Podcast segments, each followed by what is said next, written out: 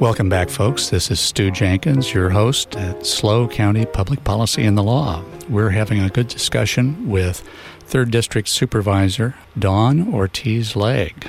Um, we've been talking about important issues of water and electrical generation, potential offshore wind, but I wanted to go into a couple of the recent articles that have come out, uh, Dawn, about the pay rates at the county. Mm-hmm. Um, you and uh, a majority of the board raised the uh, salaries for members of the Board of Supervisors in a recent vote. It was a three to two vote. Mm-hmm. Um, according to one of the articles, it was a 26% pay increase. Yes.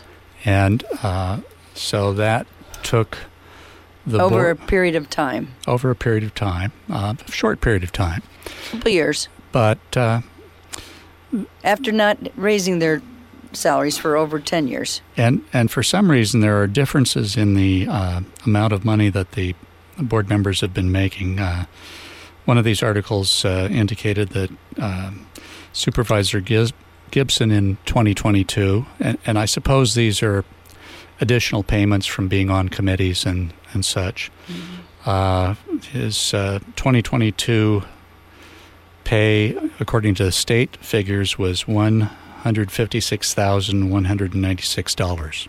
Is That must be with his health insurance. Uh, maybe. Yes. And uh, yours uh, in 2022, it, according to the state figures, was uh, one hundred thirty-six thousand four hundred and ninety-three dollars. Yeah, that's with all of our. Um, that's with all the benefits. Yeah.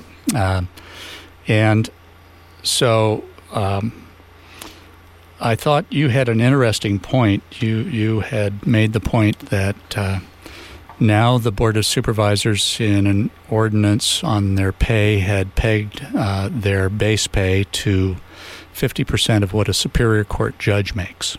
Yes, and um, that's that's at least a logical way of doing it.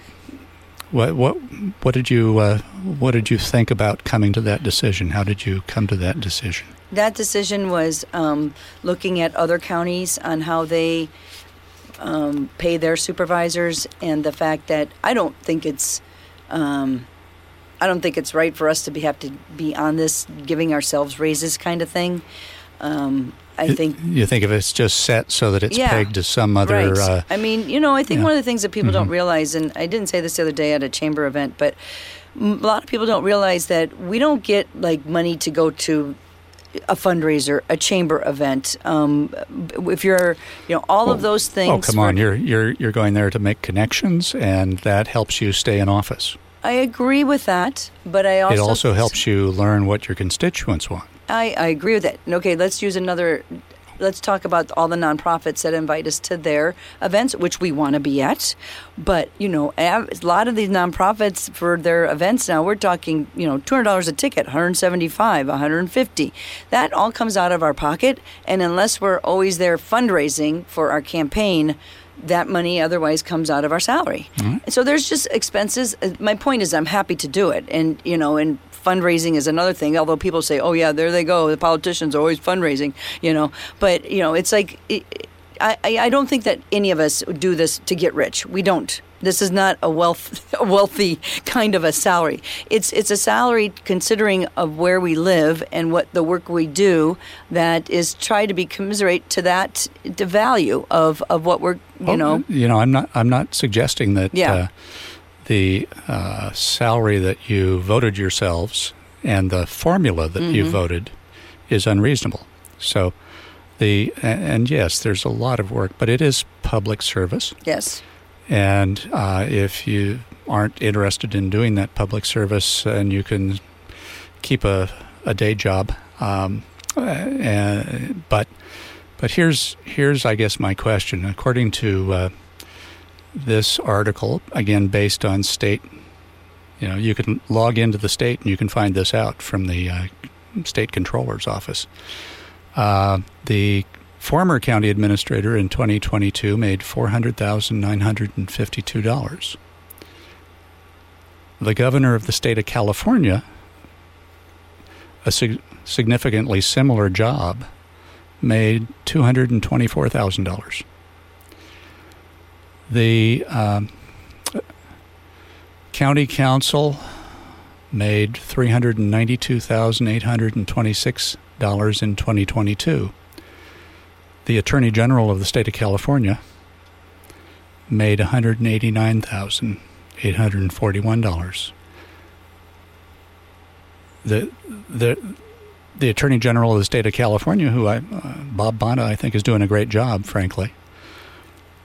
He is doing that job for 40 million Californians, and the county counsel is doing a job for almost twice as much money for 230,000 San Luis Obispans. Um, you want me to respond to any of this? I got I got a couple more here. All right, talk faster than Stu. Yeah, because I'm not going to get my. The auditor, controller, treasurer is make made three hundred and fifty five thousand, and I'm rounding down. Um, last year, the controller and the treasurer only made one hundred and seventy four thousand dollars for the state of California. So the I guess the question is how does the Board of Supervisors justify paying these county officers in a, uh, to be fair, uh, at least a medium sized, if not a small county, uh, these kinds of figures when folks that are doing the job for 40 million Californians do it for about half? Well, you have combined both electeds and hires, you know, people who are um, part of the public service sector and so there's that's a couple of different things. I I can't speak to um, uh, certain aspects of this, but I can tell you that um, one. Uh, both the CAO and county counsel are very dedicated 24/7 operational jobs. It's what the going rate is. Well, see, that's the thing. It's not the going rate on the state level. Um, not for the elected one. And, and um, they're not elected though. These other ones are elected.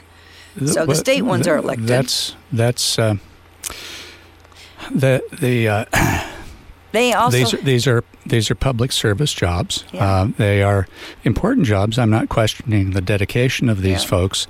The question is, how does the board justify that? And of course, we've got to wrap it up. And I'm hoping we'll have you back for some of these important issues. This is Stu Jenkins at SLO County Public Policy and the Law.